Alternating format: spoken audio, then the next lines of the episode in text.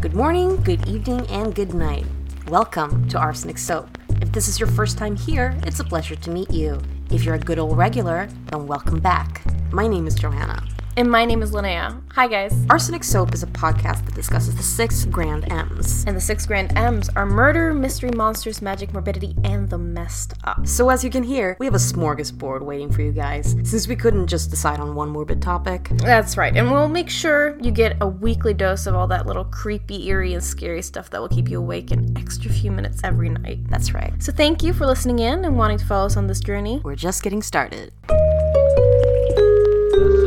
This is the very witching time of night, when churchyards yawn and hell itself gives up contagion to this world. I'm not crazy. Now, easy, Benton. Just relax. I- I'm a doctor.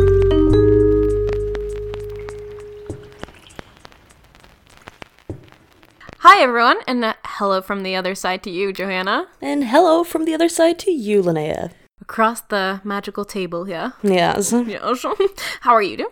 I'm doing good. I'm really excited about this episode we got for you guys today. Me too. I've been. This is actually one of the episodes I think we decided to do quite early. I mean, it's like one of the first things we listed that we wanted to talk about. And the reason for that is that you have some severe personal experience in the subject we'll be talking about today, which is sleep paralysis. Sleep paralysis. So, how do you feel about that? I think that's. I've been really excited to do this episode, but also. I really did not want to do any studying Yeah. uh, about it because it is it does affect me a lot. So you really had to take point on this. Oh, I didn't mind. I, I enjoy it quite thoroughly. but the thing is that, you know, it's it's interesting to be in a close relationship with someone who has sleep paralysis because there are a lot of things that, you know, I don't want to trigger you. Oh yeah. Because even though we love to talk about creepy and weird things, there's always that like respect in me that kind of doesn't want to, you know, go too far or or trigger something really shitty happening to you. Like we can't watch horror movies, for example, because that's just not a part of your of the No. tr- of the life you're trying to live. I'm trying to live my best life, and a horror movie is not a part of that. yeah, no, exactly. No, but I don't get triggered talking about it. I get that's something we're going to talk about, like what triggers sleep paralysis, and the trigger is uh, stress and anxiety. Yeah. Um, and yeah, I'm going to talk about sleeping on my back and stuff like that. So I don't get triggered. My sleep paralysis doesn't start because we're going to talk about it. No. Or even like watching a scary movie, those go to my nightmares instead. got it. Got it. Because Yes. those are quite fucked up as well. yeah, my nightmares are really, really elaborate and they're really long and nasty. And my last nightmare was that I pooped in the tub. Gradients. I think my last nightmare actually was last night, but it wasn't that bad. It was about Ted Bundy. Christopher had to wake me up. Um, it wasn't that bad, but the nightmare before that was that I was like tied to a chair and someone was tearing apart puppies in front of me, yeah. and he was take this dude who was doing this was taking um screwdrivers and driving them through the puppy's ears. Oh, Yeah, right through their girl. Yeah, and the puppy screams. Yeah, and I'm a dog lover. So that's, you know, that's the only issue with that. I love dogs too much to want to see that happen. no, cuz that's like often it's it's a lot of carnage in my nightmares. Or that's- it's the grudge effect like there's, you know, something on my shoulder and I can't get it off and I can see it in a mirror and it's mm. sitting on my shoulders and I can't get it off. That's what's so interesting because I kind of tend to like consume more of that type of media. Like I watch a lot of horror movies and I'm I'm really interested in in horror, but you're the one who lives horror.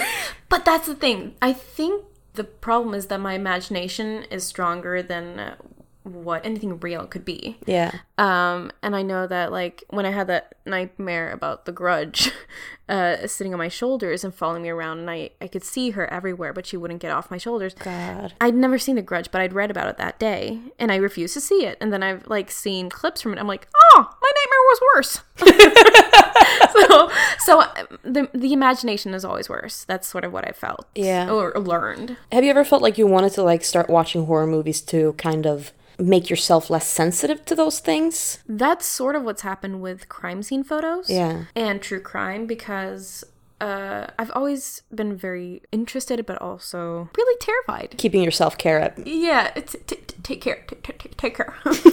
yeah. I know, but like, uh, yeah, I've refused to. For instance, you know, like uh, on airplanes when they have, um, you know, you can choose your own movie. Then when, when people like choose to watch horror movies, I've been like, can't look to the right, can't look to the left, just keep straight forward and watch Barbie. Yeah, like, yeah. like that.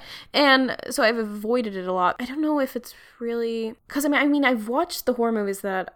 I, as a child, like really, I was really afraid of like the ring and stuff, but I'd never seen it. Then I watched it, and I'm like, ah, seriously, that's what I was afraid of Yeah. that's what I had nightmares about, and I yeah, so it changes you. Uh, oh, wait, it doesn't. I don't know what I'm talking about. No, but uh, I think it's interesting because I'm thinking maybe that like the fact that you somewhat give it a lot of power because you do tend to like avoid it. Oh yeah. at Okay. such now I remember what you were talking about. Yeah. yeah. Uh, that's what's happened. Like with like uh, crime scene photos. I've always been really afraid of them, and the first time I saw one, I saw like the Black Dahlias, and we're gonna have an episode where we talk about true crime photos. Yeah. Um. Crime scene photos. Crime. Yeah. True crime. Uh. And uh, we're gonna have an episode where we talk about crime scene photos, and the first one I said was the Black Dahlia, and that's. It's black and white, so it's not that bad, but it's still a, a severed It's gruesome. woman. You know, it's pretty nasty. And after that, it really scarred me, and I've avoided crime scene photos as much as I can. And now, uh, after I've studied a lot of true crime and I've listened to a lot of podcasts, you know, I've been sort of like, so that's a dead person. Yeah. Ah! So that's a severed head. Ha! So that it wasn't what I was expecting more blood. You know, so Yeah. in that way. So I think that I mean, if I did start watching horror movies, that it, it would be the same thing. Maybe. I mean, because that's kind of the thing that, just like you're saying, that your emotional attachment to that fear almost becomes overpowering and, it, Oh, and yeah. it makes your brain spin around it and spin out of control. Because when I was little, or even like early teens, I refused to watch horror movies. Like, Mm-hmm. I refused because I grew up with a mom who had practically shat herself when she watched The Creature from the Black Lagoon. Oh, from like 50s? Yeah. And she was like, "Don't, don't do it." So I, so I grew up with this feeling of like, I don't want to be scared, so I'm not gonna fucking watch horror movies, and um, kind of attributing this really large power to fear that could be emitted from watching horror movies. Yeah. Uh, and then I was 14, and my first horror movie was, I believe, The Orphanage, which isn't actually a Spanish horror- movie? Yeah, Oh, that's that's a really good one though. it's a really good Yeah. movie. It's but it was the most horror esque movie that I had seen up until that point. Mm-hmm. and and then I just fucking fell in love. And now I have watched. I think my IMDb list has like over almost 400 horror movies that I've watched. Oh, dude. yeah, I really really enjoy horror, but yeah, it's you know I enjoy horror to a certain level. I can watch carnage pretty much. I just don't like excessive carnage like Saw. yeah Um, and I also like I really love monsters, like monster movies, and I really like uh, slasher films. But the second you go over, like go over into ghosts, and you go into the psychological, like terrifying, you like those. that's my branch. and I and exorcisms and stuff like possessions and stuff like that. No, that's a no. That's a oh, hard Oh, are no. That's a never, favorites. ever, ever, ever, ever, ever. yeah, I can't. I don't really like slasher movies because I feel like they're very repetitive and all the like they have all these like That's what I love about them. tropes and they're very you know Cliche. Well, that's the same. Yeah. they're very cliche and they're very you know what to expect there's always a dumb girl who's spring who's running around screaming and she's semi-naked and i don't know it's just And it's always the virgin that saves the saves the day. yeah exactly because if you're a whore you will die yeah so no i just i just feel like slasher movies i don't know there's something about slasher movies that doesn't really scare me which is probably Oh, you want to get scared. it's not that I want to get scared. It's that I'm really fascinated by the feeling of being freaked out by something that technically doesn't exist or that might exist. But only in your nightmares. Exactly. Except my nightmares usually consists of things like, Pooping in a bathtub. yeah, on accident. you, you wanted to add that. Yeah. well, now we've talked about pooping in a bathtub, which was like first on the agenda. Yeah. and I think that we really should get to the topic because we have a lot of information and pages and experiences and just discussions about sleep paralysis. Yeah, let's get into it. Yas. The basis of fairy tales is reality. The basis of reality is fairy tales. So, as stated, today's topic is sleep paralysis. Sleep paralysis. Yeah. So, what the fuck is sleep paralysis? Tell me. I'm gonna tell ya. I thought I'd just do it like an uber speedy overview in case no one's heard of it, and then we can get into the nitty gritty later on. Good. So, sleep paralysis is okay. I'm gonna quote livescience.com, uh, which feels really trustworthy since it has the word science in it. Yeah, good. Yeah, yeah. Okay, so sleep paralysis is a temporary inability to move or speak that occurs when you're waking up or falling asleep. This is, it feels like it simplifies it to a pretty extreme degree. Mm. So it's like saying that, well, you know, the Titanic was a boating accident or the Black Plague was, you know, mild cold. Yeah. yeah. So, what it is, is that you believe that you have woken up from sleep and that you are, in fact, entirely awake. You are completely aware of your surroundings, and you can even make, like, many times look around the room with your eyes. of course, with your eyes, but your body is still, but your eyeballs are moving, if we Got put it it. that way. Uh, but you can't move and you can't speak, and these symptoms vary. And very often in the state you see, feel, or hear something. To continue the quote from livescience.com, this can be an exceptionally scary time for those afflicted with this weird phenomenon. But despite former beliefs, the feeling of paralysis is not caused by supernatural beings. And I feel you don't know. totally. Uh, and I have a feeling that Johanna's going to bring some facts about that. That's going to Well, facts. Not speculation. speculations about what can happen. and during sleep paralysis, you can find it difficult to take deep breaths, as if your chest is being crushed or restricted. And this is very common, and many times people believe or see that someone or something is in fact sitting on their chest, pushing them down. You can have the feeling or sensation that someone or something is in the room with you, which is very common.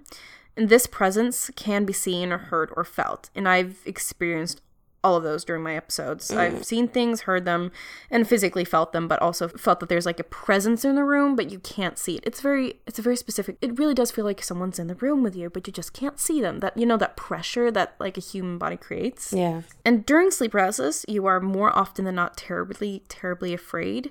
If it's really bad, you're in you're in agony and you're sure you're you're very, very sure that you're gonna die.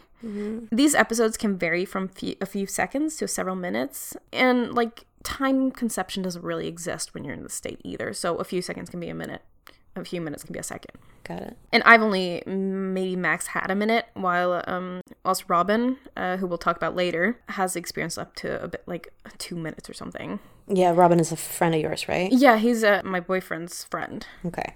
Not yours. No, he's not mine. I want to clarify that he is not my friend. okay, so sleep. He's gonna listen to this later. No, he's really cool for actually sharing some of his experience. So we yeah, could he's actually really open about it. So I'm episode. really thankful Yeah. for it. So sleep paralysis usually occurs right when you're about to fall asleep or just when you're waking up. And it's not dangerous, but it is extremely terrifying and has resulted in a lot of modern and classic ghost stories and legends. A lot of people who have claimed to see ghosts in the room have done it when they're actually in an episode. Descriptions of sleep paralysis experiences span not only across the world, but also throughout time as well, and has contributed to countless folklore paintings of demons sitting on half nude women, movies, music, and paranormal accounts. For some, sleep paralysis is a once or twice sort of thing, uh, whilst for others, it can be like a monthly, weekly, or even in worst case scenarios, daily. Mm-hmm. So, science time. What happens? Tell me. Okay, so sleep paralysis usually occurs at one of two times. Either while you're falling asleep, and then it's called hypnagogic, or predormital sleep paralysis, which is more common in narcolepsy. Or you can get it, like I said, when you're waking up, and then it's called hypnopompic, or postdormital sleep paralysis. Sleep paralysis is more common when you're waking up because that is when your rapid eye movement, uh, shortened REM, uh, uh, is at its strongest. So you're dreaming. This is when your dreaming occurs. During the REM stage of sleeping, your brain is extremely active, and this is often when, like I said, dreams occur, and the dreams are also most vivid at this stage. The body during REM sleep is often unable to move apart from your eyes and also breathing muscles. Um, naturally, because you die then. Yeah. Yeah. Uh, but everything else is actually pretty much just turned off. Your body literally turns off your body. I heard that. Um, and scientists believe that this is so that you can't hurt yourself when you're dreaming. Yeah. Uh, you can't act out what you're actually dreaming. Got it. The sleep paralysis occurs when a person wakes up a bit too early, just before the REM has finished.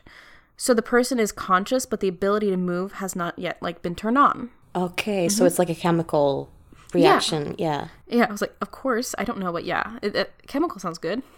Sounds sciencey. so during the sleep paralysis, features of the REM sleep, like the vivid dreaming, hasn't turned off yet either.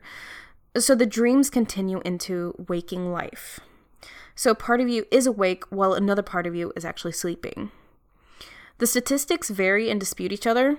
I mean, it's everywhere. Th these numbers are like they're huge variations. Yeah. Uh, and there's actually also very little study on this topic because it's it's not a dangerous thing. So I don't think people study it that much. and it's like we're going to talk about borderline. They don't really know. Like it's borderline paranormal almost some things. Uh, Johanna's all saucy. I'm on it. She's on it. but the overall acknowledgement is that 20 to 60% of all people will experience sleep paralysis at Wait, some 20 to 60? I, am like I said, I'm trying to find some between here. I just want that statistic to be true. That's what it is. Fuck that. And uh, 20 to 60 friends, it's that's a wide one right there. Yeah, sure, but it's still a little bit too much. It's less than 100. and in another study, it stated that specifically 25 to 50% uh, of all Americans will experience it at least once in their life. And in a study of college students, 21% were found to have had at least one episode of sleep paralysis, but only 4% had five or more episodes. In most cases, you know, it is a one off, very seldom occurrence. So, what causes sleep paralysis, you Do ask? tell. Yes, I shall tell you. Several things can be contributed to sleep paralysis, and youth seems to be a great factor in the occurrence of sleep paralysis. According to the, I had to check the pronunciation, but the Mayo Clinic. Yeah, I always thought it was Mayo Clinic. Yeah, I was like, Mayonnaise? no Mayo. this disorder is more common in people between the ages of 10 and 25. Yeah, so I'm like, oh, that's why I haven't ha- I haven't had it since uh, my 26th birthday. Really? Yeah. Good for you. Not exactly 26th, but yeah. But the Night terrors are still there. In the corner of my eye, waiting for me. I'm so sorry. it's okay. so sleep paralysis is also more prevalent in those with post-traumatic stress disorder and panic disorder, uh, according to a 2017 report published by the National Institution of Health. Several other factors can bring on episodes of sleep paralysis, like not getting enough sleep, you know, sleep deprivation or insomnia. Some medications can bring it on. Uh, sleep disorders like uh, insomnia is is that in, like I think it's a disorder, yeah. it's a disorder. But like sleep apnea and nar- narcolepsy as well. It can be genetic, so your family history plays a role. Sleeping on your back, this has connections to sleep apnea though, because you start you have difficult breathing when you're laying on your back. But I don't think I have it, and I know that if I lie on my back, I do get it sometimes. Really? Yeah, it's like a mixture, a perfect storm of all these things Yeah. Irregular sleep patterns, uh, anxiety and depression, substance abuse, and then also medical issues like leg cramps that can wake you up in the night. Mm. So, some common features of sleep paralysis are uh, so some people assert that they are completely awake and aware of their surroundings, while others sort of land in a like a partially aware, awake uh, dream phase. And some people even have out of body experiences and believe that they are floating above themselves and watching, like looking down on themselves. So, some common symptoms of sleep paralysis are well, paralyzation. Yeah. That's like number one. In the title. Yeah. uh, the inability to speak is very common as well. A sense of an evil presence or being touched. A sense of breathlessness or chest pressure. You need to remember though it is still possible to breathe because your di- diaphragms like it's it's on- it's going on still. Yeah. it's going on. And then there's a fear and panic and a feeling of doom and death. And then we have the best part, the hallucinations. Oh, God. Oh, yeah.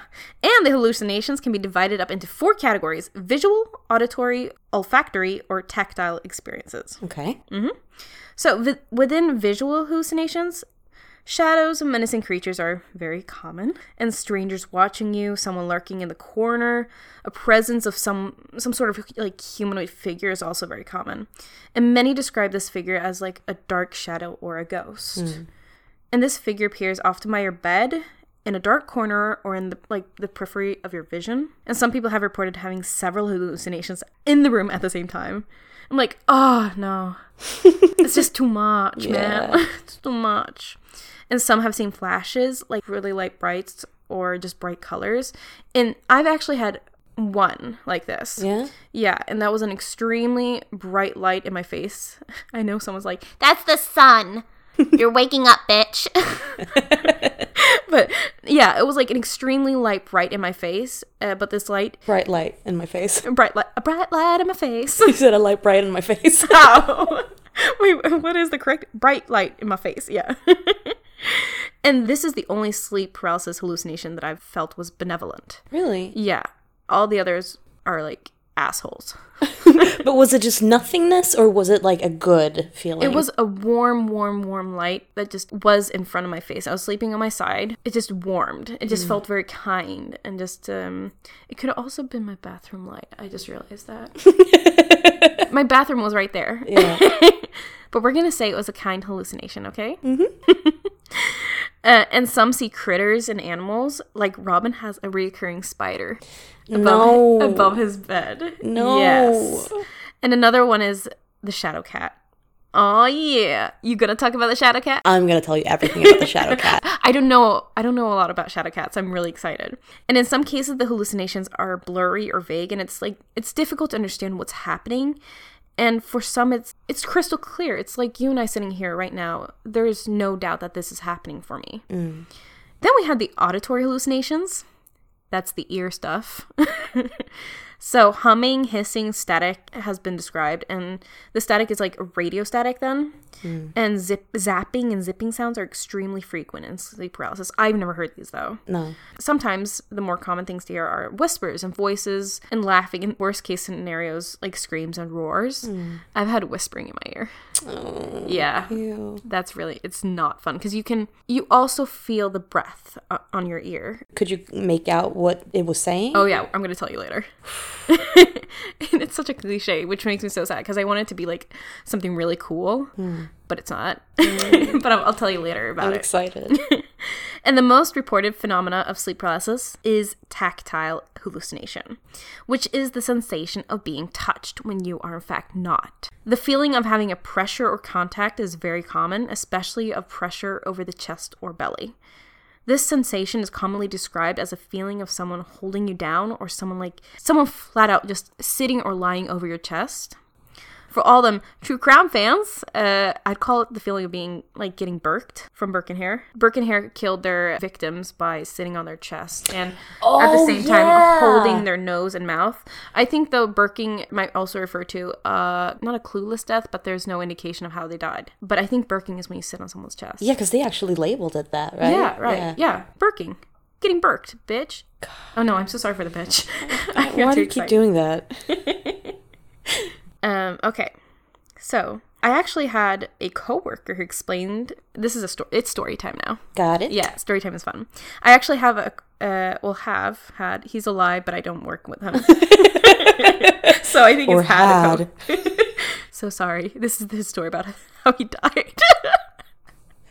You had a colleague. I had a colleague who explained that their uncle had a room in his summer cottage where this happened every night to whoever slept in that room. no. Yes. And my colleague, friend, person wanted to feel, well, you know, if it, this was just like a family legend or something, that night he woke up to someone sitting on his chest. Ew. Yes. He didn't see anyone, but he could feel that it was a human body on him. And if I recall correctly, it felt like they were kneeling on him. So they could like feel the knee pressure Yeah. on their chest. Ew. And this is something that everyone has experienced in that room. And that's when I'm like, well, this sounds either he has created this in his mind Yeah. because he was so, he knew that that was what he was supposed to feel. And even if he is telling himself, like, I don't believe in this, Mm-hmm. he still has that, like, what if it is real? Uh huh, exactly. And I can also, I know I like apply how I work, and I know that if I sort of like sort of felt it, I would be like, "Oh my god!" Mm. Like, and then I'd like really elaborate on that story. Sure, but maybe also it really was very clear. exactly. So, questions, punctuations, yes. so another common feeling is that of being dragged out of bed or flying, and these are called vestibular motor hallucinations. And the out of body experiences also fall under this term. Um, numbness and electrical tingles and vibrating sensations are also really, really common. People have reported feeling temperature changes in the room, hashtag ghosts. Some have reported feeling also sexual contact, including physical sensations involving the genitalia or even rape at sometimes. And to quote verywellhealth.com, health is in the name, so we know it's real. Yeah. Other physical experiences have been reported as well, including a sense of being bitten, bugs crawling on the skin, breathing in the ear, or an uncontrollable feeling of smiling. And I feel that the uncontrollable feeling of smiling is the most terrifying. I don't know why.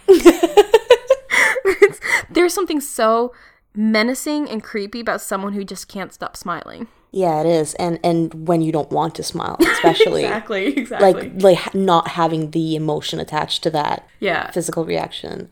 One time when I took the marijuana, I had one of those you can't stop smiling um, episodes, I guess you could call it. Did you really just say took marijuana? Marijuana. I ingested it. Yeah. I I smoked it. Uh, You don't say take marijuana, don't you? no, you no, don't. you don't. As you can hear, I have not. I'm not an avid user. Proceed. and I just couldn't stop smiling until it, I, I I literally the worst thing was you I looked in the mirror and it was like the Joker smile. Jesus, and it- you fucking freak. no, that's that's why I stopped. Take you know Taking the marijuana. I just couldn't take more marijuana. okay. You're so fucking cute. Do you know that? You're really cute. Oh, I don't want to be cute. I want to be cool. I can just see how you dressed me this morning. and put a helmet on my head just in case I bumped into something. But I made you pick your own pants, so you will pick a weird pair. So I'll get to feel that you're really cute. okay. Okay. Okay, the least common hallucination in sleep is of an olfactory nature, which is the sense of smell. Hmm. Yes. I think you can just like use your imagination on that one. Yeah. I've actually I've actually never experienced that.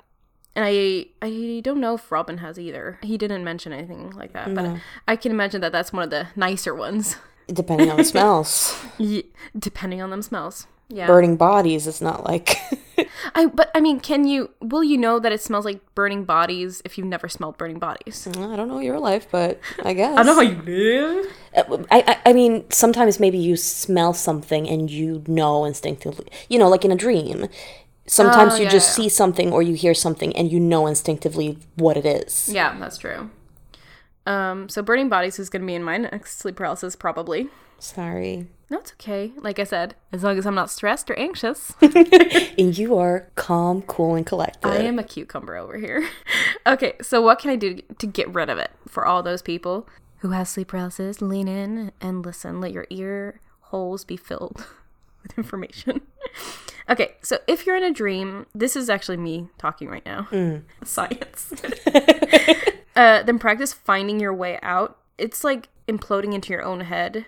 It feels like you're digging out of your sleep. It's a very interesting feeling because I know that I close my eyes and then I like roll back into my head and then out. It's very, it's, mm-hmm. You know, I'm very clear with, you know, what I just said. So, you know, I fixed your problems. Welcome. That's fascinating. And then try waking yourself up by pinching yourself. I know it's a cliche, but it does work. yeah? And try getting fucking mad. Just get really, really mad. I think the thing is when you're in sleep paralysis, you need to it takes time though. So you have to have experience experienced it a lot. But you have to remember it's not harmless. I mean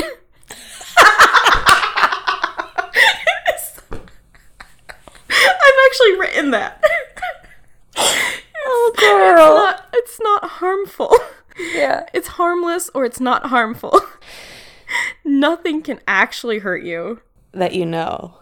Stop it. Then it's not harmless anymore. Okay, it's It not, probably won't hurt you.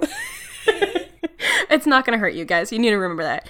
It's still it's gonna be terrifying, but you're gonna survive it. I promise. There are medical reasons like narcolepsy and like sleep leg cramps, and then sleep paralysis is a symptom of that. So you need to get the the first things checked out there. Yeah. And then try getting six to eight hours of sleep. Try sticking to a sleep schedule. So, same time every night, same time every morning.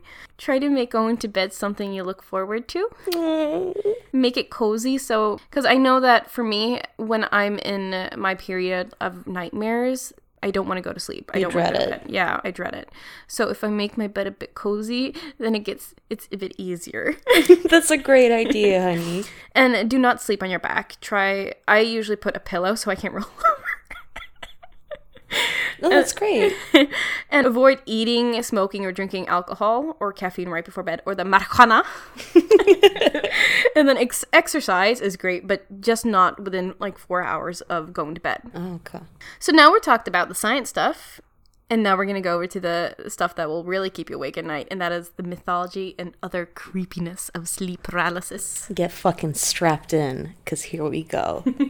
so, mythology and other creepiness. Ah, Well, initially I started thinking kind of in the realms of like, what's the difference between lucid dreams, astral projection, uh, and sleep paralysis?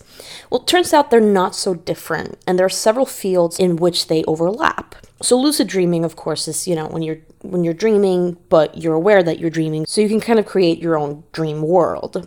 And now there's a lot of spiritual speculation, which I of course take great interest in, uh, that talks about how the spirit is like the most free. I have a question about lucid dreaming uh-huh. because I've always, like you said, it's about you can you have control over your dream. Mm. But is it the fact that you're dreaming that you have control of your dream? I've had lucid dreaming once, hmm. and it felt more that you're like dreaming that you have control, and you're that actually having control because it's it's a really insane thing to actually have control over a completely made up world in your mind. I think it's a little bit of both. I mean, I think that it's kind of your brain at work mainly like subconsciously that creates kind of a like a setting and then I guess you, you but you're aware that what you are in is a dream. Yeah. So you can kind of try different things, experiment with with things that are Marijuana.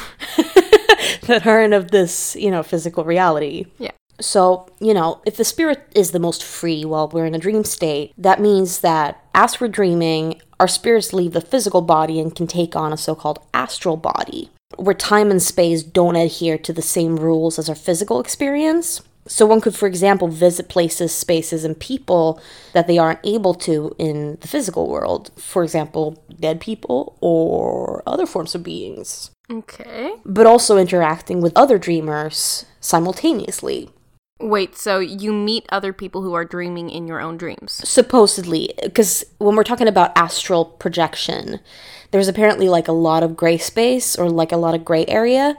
Uh, some people say that you refer to astral projection when you're actually just talking about uh, taking on an ethereal body. And an ethereal body is what you can take on when you're aware that you're dreaming, but you have it in more of a God, it's it's really hard to, to explain. I'll go into the whole what, what astral travel is first. Um, basically, astral travel is similar to sleep paralysis because technically you would be conscious enough to be able to have a so called out of body experience, meaning that you're leaving your body and your astral or ethereal body can move around in your room looking down at your body. Uh, so, sort of like, you know, while in a lucid, lucid dream, you're in this dream world. An astral projection is leaving your body and having like an, a known, um, like knowing that you're stepping out of your body and you're having an experience on kind of a different frequency than the frequency that you usually wake up in. Okay. Uh, so the difference between ethereal bo- uh, taking on an ethereal body and an astral body is that an ethereal body is exactly that. You can move around, you can uh, you can mingle with other people who are dreaming at the same time, uh, while an astral body is more that you can kind of shoot up onto different frequencies and encounter beings and entities that carry information. You can exchange information and have like um, it's more of a spiritual practice because you can receive a lot of information that you wouldn't be privy to in a physical plane. Okay. It's really complicated. I would like to point out that she said that with no script at all. that was good. Joanna. did- I've waited my entire life to talk about this. I love shit like this. uh, so, you know, in a lucid dream, the imagery is all happening, quote unquote, inside your head. So you can wake up wherever you want, and when your physical body is awakened, the dream is over. Um, astral projection seems to be more like having an awareness to your sleeping body and is actually like a level of consciousness that exists in real time, but on a different frequency. in other words, the spirit becomes how we. How, how some people would perceive how ghosts work.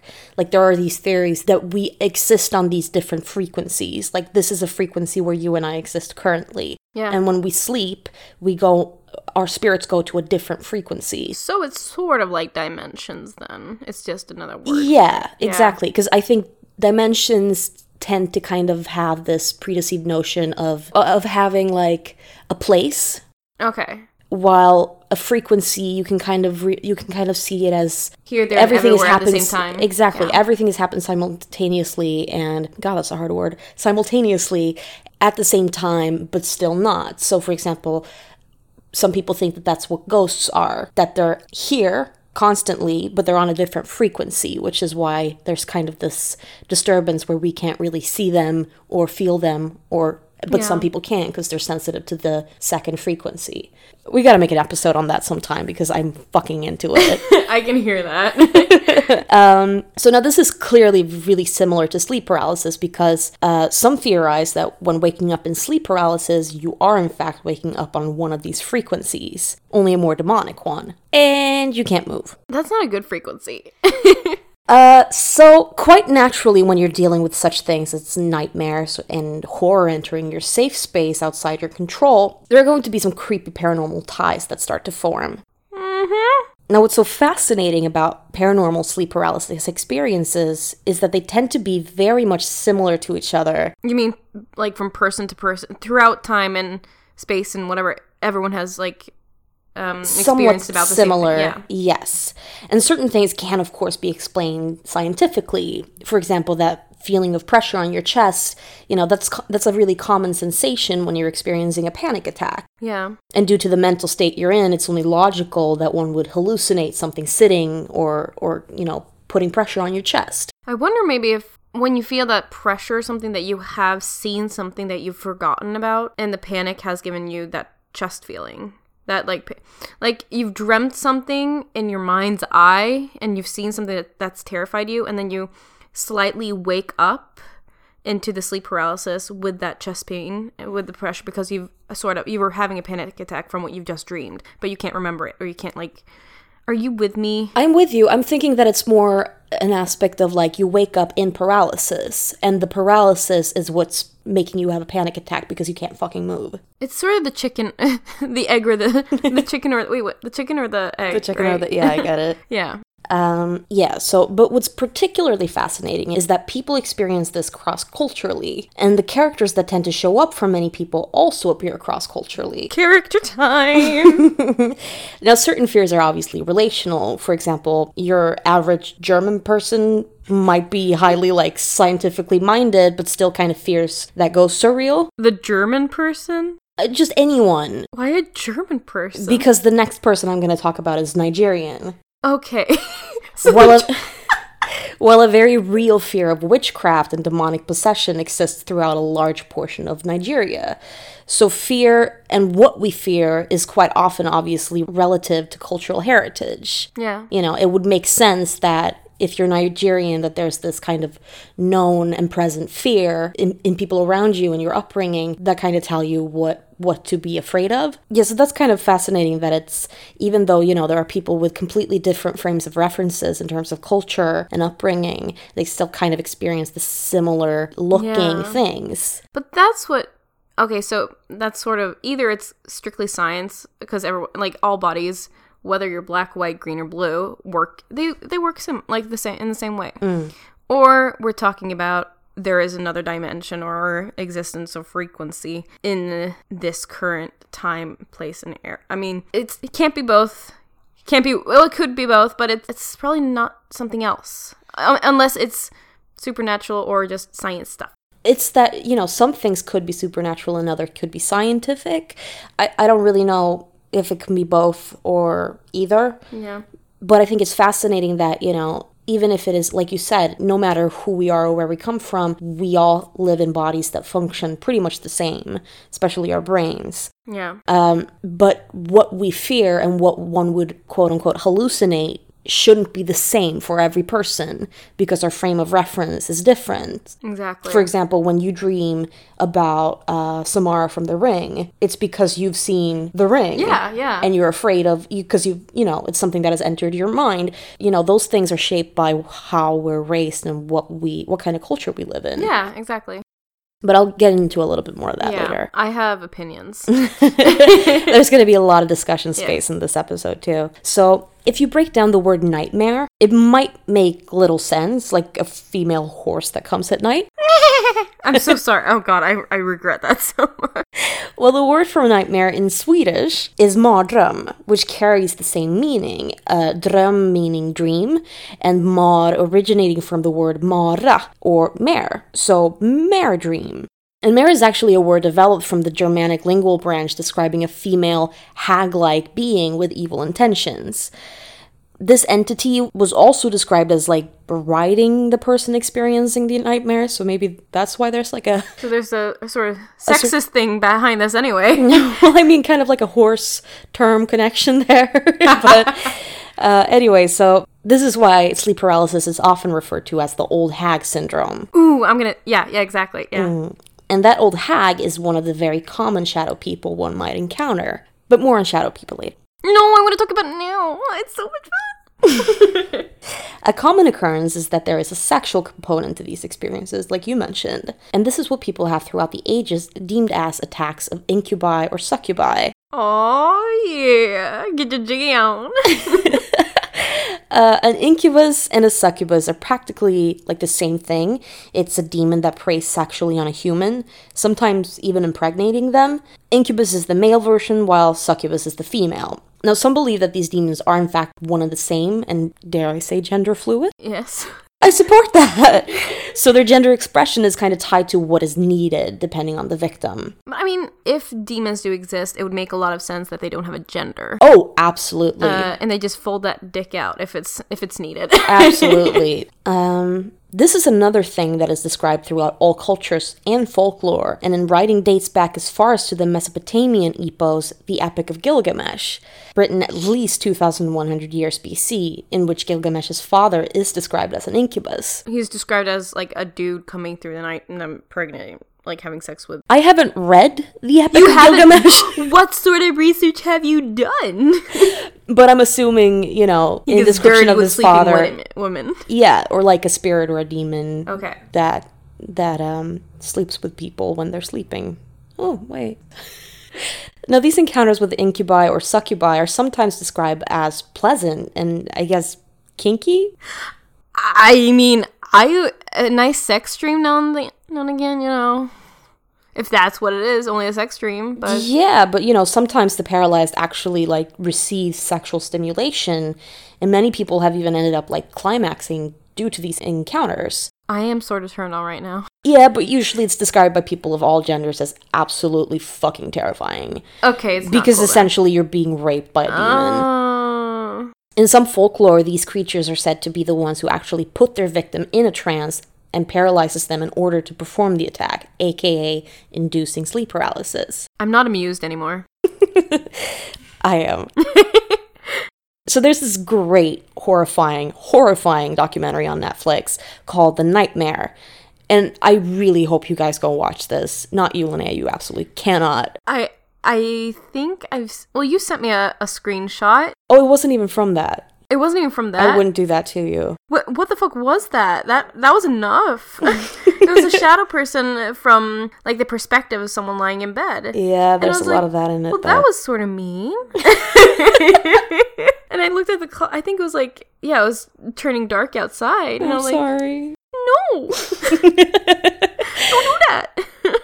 Well, yeah, I really hope you guys go watch this documentary because I have used a lot of the stories that are brought up in this just to kind of describe things that are phenomena that I that I'm going to refer to. Yeah, because that's the thing. I think that I I've always assumed that everyone knows what sleep paralysis is and everyone knows what it means and so on and so- et cetera. But if you're hearing this for the first time now, or maybe just you've heard it in the passing at some point, you might not understand the experience, if we put it at that. Yeah, and that's sort of having it. been one of your frustrations too, right? That like Exactly. podcasts that have covered this, they don't actually have personal experience. No, if someone has experienced it, it's often that they say that they've seen a ghost. Yeah.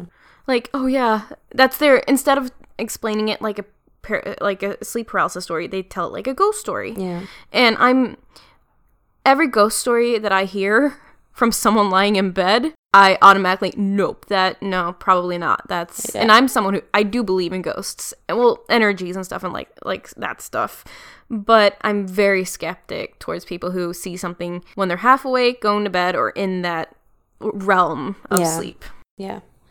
Well, so in the nightmare, these victims of sleep paralysis go kind of in depth and describe their experiences with some really fucking freaky reenactments. So if you're interested in this sort of stuff, you definitely need to watch it. One man in this documentary describes this awful experience where he had been suffering almost daily episodes of sleep paralysis daily daily and they were becoming stronger. One night, he dreams this very strange but incredibly lucid dream, and suddenly he's thrown back into his room in full sleep paralysis mode. Wait, he's is he on his bed and thrown across the room? No, no, no. He's thrown from the dream. He's having a lucid dream, so he's not experiencing Okay. his actual surroundings. He's in a dream. And then he wakes up sort of from the dream, but in sleep paralysis. Um, so now appears this claw. And he describes it sort of like one of those mechanical three fingered claws from claw machines. You know, where you move that robotic arm to get stuffed animals out. Yeah. So this claw is right between his legs and it just starts hammering down, pinching his genitals over and over again and he's in absolute agony. What? And as he wakes up, he's still in pain. The thing is I'm I'm like that's so oddly specific. Right? That's interesting because in dreams and like quote unquote normal dreams, Mm. when you feel pain, you don't really feel a pain. You feel like it's like your mind reflects what it sort of remembers pain is supposed to feel like. Mm. So it's like just a tingle in your body. But to actually be in, in a- agony is very unusual. Yeah. And especially that he felt it long after he had woken up. You know, and he said that this was something that would happen repeatedly to him. Oh no, his poor, Yeah. his poor penis. Oh, that's terrible. So, what I did was I tried to kind of streamline the various experiences of what sleep paralysis is into three categories that seem to describe what the majority of people experience. And those three categories are asphyxiation, invasion, and shadow people. Sh sh sh shadow people. These are sort of the three aspects that seem to be like the core of what a sleep paralysis experience is like. Um, asphyxiation because of the pressure on top of your chest, Yeah. uh, as many experience, but also because this feeling sometimes takes form and that it feels like they're being strangled or suffocated by something in the room. Invasion because a lot of the time the person's first instinct is that someone has broken into the house. Yeah. Oh, I just I, I read this case where there is a guy who suffers from sleep paralysis. So when he wakes up in the middle of the night in fear and he sees someone in his room, he's like, "Oh, it's sleep paralysis," and freaks out. It turns out it's an actual burglar. No. Yeah. wow, he chose the right house. he really did. Yeah, so there's this intruder element that's so horrific, and obviously also, of course, plays a, a big role in the whole rape aspect of incubi and succubi. Yeah. Yeah. Yeah. And thirdly, you know, we have shadow people. But they do intersect into one another. Those three. Absolutely. Yeah. Absolutely. This is just kind of the core elements that I see kind of repeated Yeah, in these stories. Uh, so, author Jason Offutt wrote a book on the subject of shadow people called Darkness Walks The Shadow People Among Us. Oh fuck me. And in it, he has gathered stories and experiences and managed to part these shadow creatures into eight different categories. So I'll go ahead and list them and then I'll describe each one a little bit more in depth. oh, I know you will. So the categories are benign shadows, shadows of terror, red eyed shadows, noisy shadows, angry hooded shadows, I love the noisy. Sh- it's like they're a bit cocky. Shadow- What you gonna do about it, bitch? Yeah. and then it's just like a shadow. shadows that attack, shadow cats, and the Hat Man. Oh god, are you gonna talk a lot about the Hat Man? Mm-hmm. Uh, I am about to cry. Uh, yeah, okay, just just keep on talk. Just talk. Okay. so benign shadows are mainly just that in the corner of your eye type of thing. Often they have a human shape, but sometimes it's just blobs of black and like a presence. Are we talking strictly sleep paralysis now, or the phenomena of shadow people? The phenomena of shadow people in relation to sleep paralysis experiences. Okay. So these don't really have like an aura of terror. It's more like they're minding their own business. But of course, they can feel really scary still. Well, yeah. um, the way that most of these shadow people are described, including the ones I'll mention later on, are that they're very much solid blackness with very clear outlines. And I feel like calling them shadows almost makes them sound like if they're transparent. yeah. But that doesn't seem to be the case at all. In the reenactments from the nightmare, they're actually portrayed in these pitch black morph suits.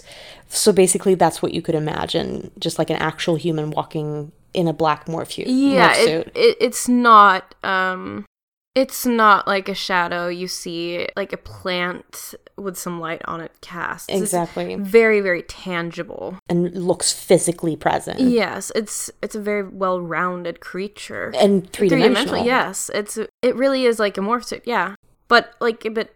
I was gonna say furrier, but fuzzier. On eh, there is a fuzzy aspect to it as well. Interesting. Yeah.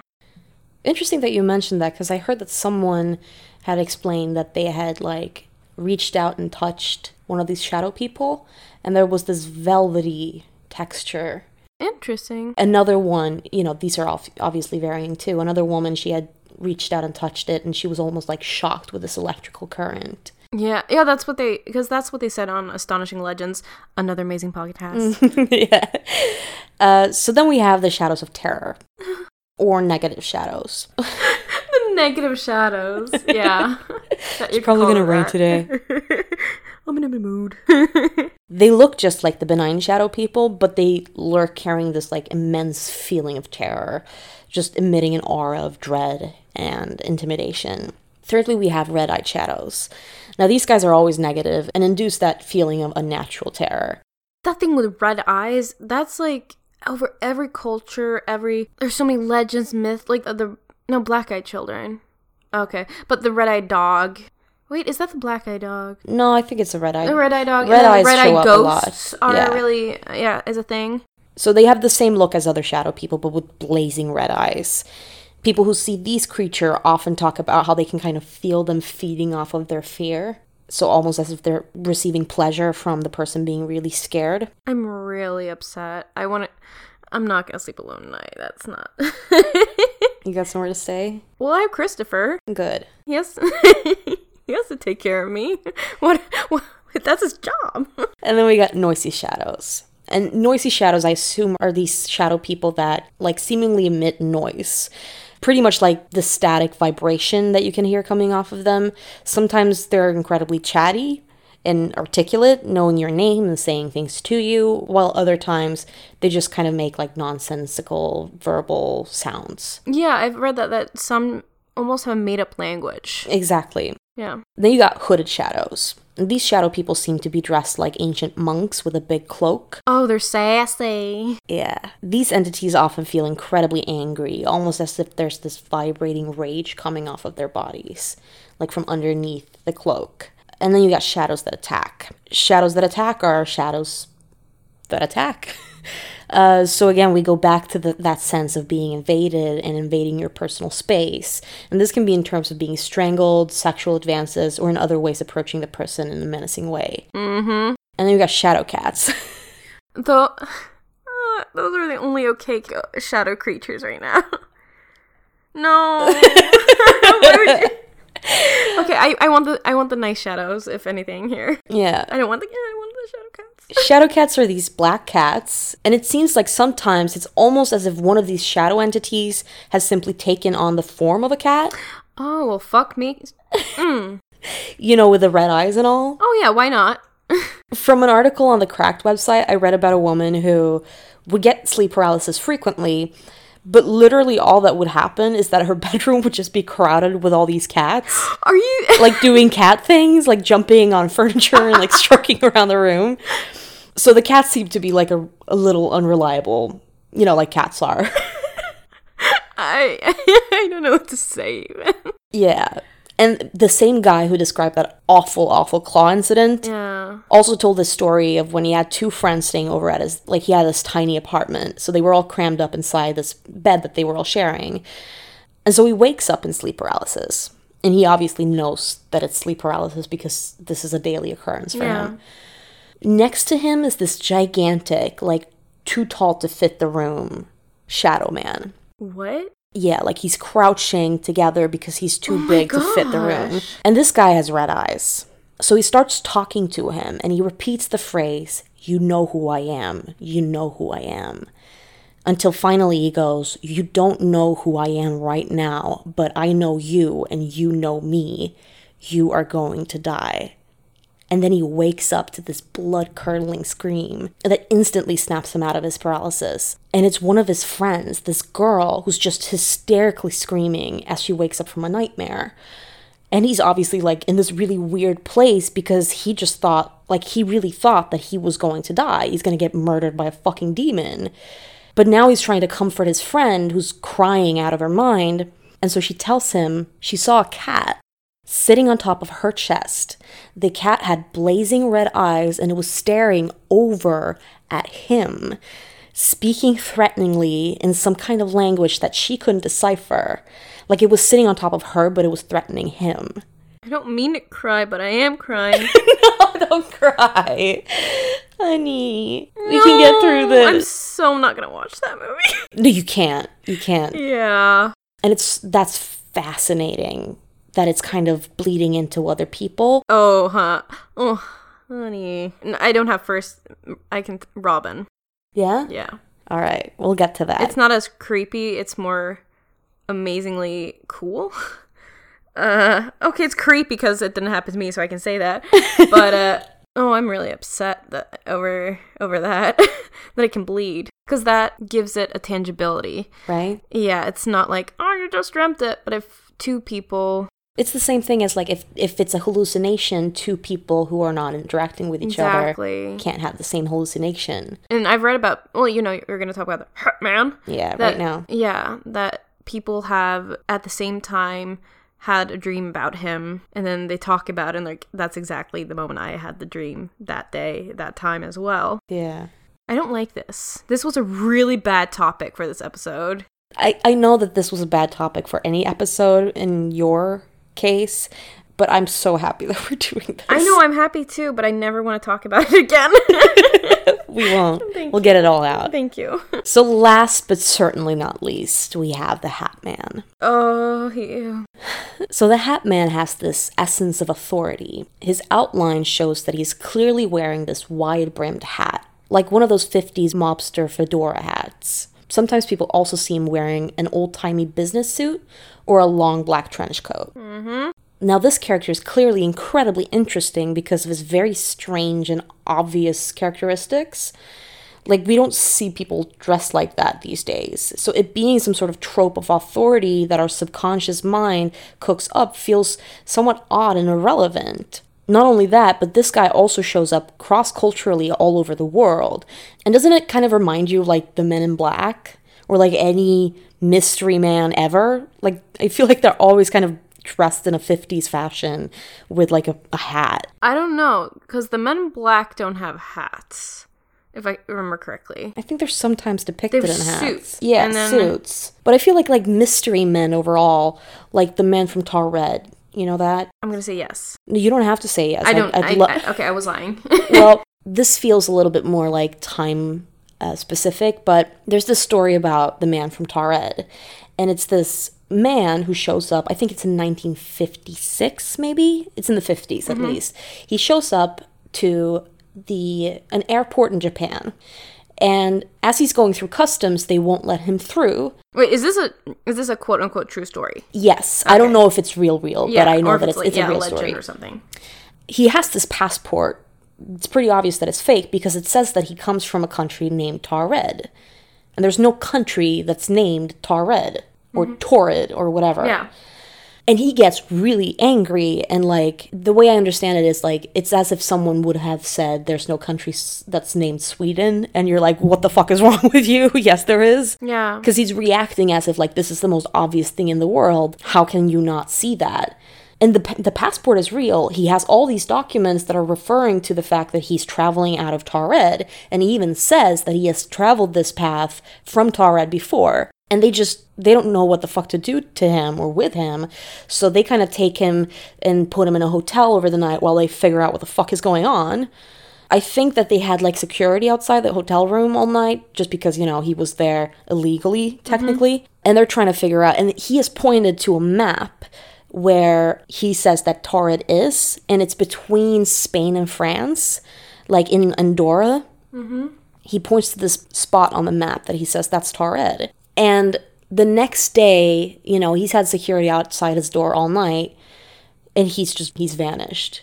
There's no open windows, there's nothing. He's just gone, like he never existed. All his documents, all his papers, all that stuff is completely missing. So how some people kind of refer to this is is as maybe an an example of uh, time travel or frequency hopping. Yeah, frequency. Yeah. so that maybe like there's a parallel universe where some there was some kind of glitch where he ended up in our universe where in his universe there was a country called Taured and he's just like what the fuck is going on Yeah.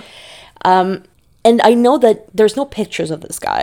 It's also the 50s. Yeah. But he is also commonly depicted with a black fedora. Like I feel like Like, that's but that's what they had during the fifties. So exactly. yeah. But it's it, I feel like mystery people are often in like a hat. I mean, the hat is very mysterious, and I'm thinking about like cowboys and stuff. They have a mysterious air to them, or It's this shading part of your face, I guess. yeah, I think there's something there. Uh, and that there is a sense of, uh, like you said, um, an authoritative figure yeah. creates an authoritative figure and a feeling. I don't know. I'm. I think it's also because it's one of the things you can put on your body. First of all, to like you said, disguise yourself, but it's a way to stand out. So when people describing something, it's interesting. I also heard like uh, encounters with the Hat Man where the Hat Man is just kind of standing there Yeah. and then he has these shadow people just normal like plain shadow people with him sort of like they're his you know Posse, like his posse a little bit. His his like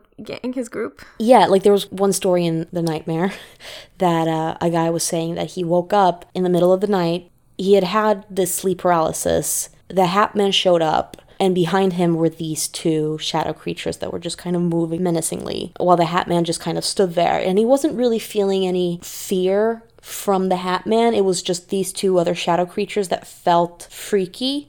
And then all of a sudden he just kind of feels this surge of, of like bad energy coming towards him. And the two shadow people move from behind the hat man and towards him and like this grappling ensues and it's not like it's a big fight or anything but they kind of attack him but as soon as he puts up resistance they just back off and they retreat behind the hat man so it's almost like He's the boss. yeah, it's like he's a mob boss. It's actually the Hat Man that became that has inspired the character that became Freddy Krueger from Nightmare on Elm. That makes Elm a thousand percent sense. right? yeah. Yeah, it kind of and, and that in turn kind of birthed more sleep paralysis experience. So I can absolutely believe that they're they feed off each other and they inspire each other. Exactly. it's just like this crazy cycle. So, another occurrence that is frequently brought up with sleep paralysis, and I'm so sorry I'm going to do this to you, baby.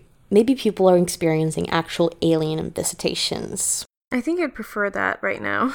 really? yeah, in front of everything we talked about, I think aliens are the kindest. Well, in the documentary I talked about, there's this man named Forrest who speaks of his earliest childhood memory being what he now believes was sleep paralysis. This one gets really creepy, by the way. No. So, Forrest lived with his mom and dad in rural Vermont. And you feel that you have to tell people about this. Yes, in this really old farmhouse in the middle of nowhere. At this time, he's a That's a bit of a cliche though. Sure, but I can't change the the setting. I mean, that's how he grew up. But what he's saying is basically like he he lived in the middle of nowhere. Like Courage the Cowardly Dog. Yeah. You have not seen that. No, I know what you're talking about. I just hated the show. Yeah, that was a creepy show for kids. I hated it. Yeah. At this time, he's a baby and he remembers waking up in his crib, seeing through the wooden bars that surround him, but not being able to move at all. Like, this is his first memory. I have this probably happened, but you don't create memories until you're two years old. I don't know if he was two years old. He was in a crib. You're not in a crib if you're two, right? I don't know. I don't know how You don't have baby? children. I'm the mother. Uh, the thing is with sleep paralysis is it doesn't. Mine was when I was eight.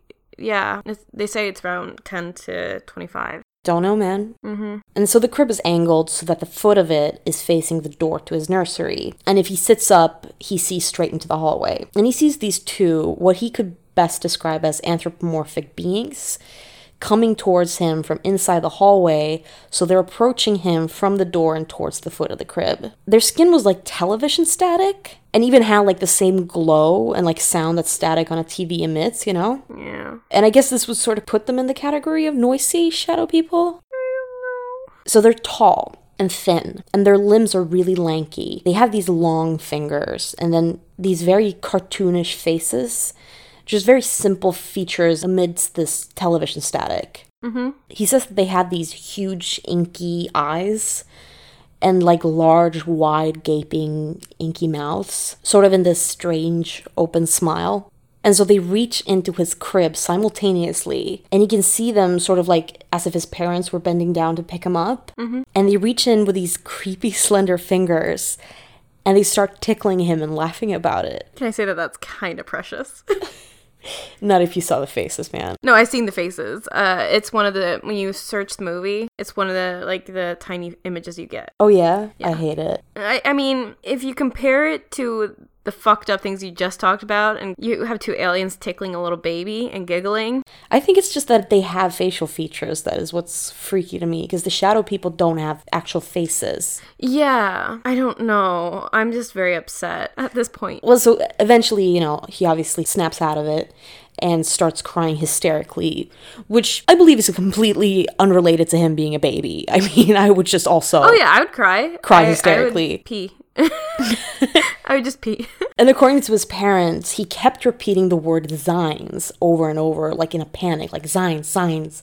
Mm-hmm. And I think it's like fascinating that there are millions of people, just normal fucking people, not toothless tinfoil hats or whatever one imagines. No, but like m- millions of normal fucking people who have experienced alien abductions. So, you know, maybe it's all sleep paralysis, maybe some of it is sleep paralysis, maybe aliens actually induce sleep paralysis in order to do what they came for. I cannot decide on anything if we put it at that. Sure, yeah. Um, yeah. Well, Forrest continued to have these sleep paralysis episodes all throughout his childhood. And he also describes like how it's different wherever he sleeps, like different voices and entities depending on where he is. Uh, another one I thought was super creepy was from when he was an adult and staying in an apartment, and just every night he would hear this middle-aged woman singing in a baby's voice. No! That one did it. I think I broke Linnea. I'm crying. I'm literally crying. No, you're also crying. I'm crying because you're crying, and I'm also laughing, so I'm crying.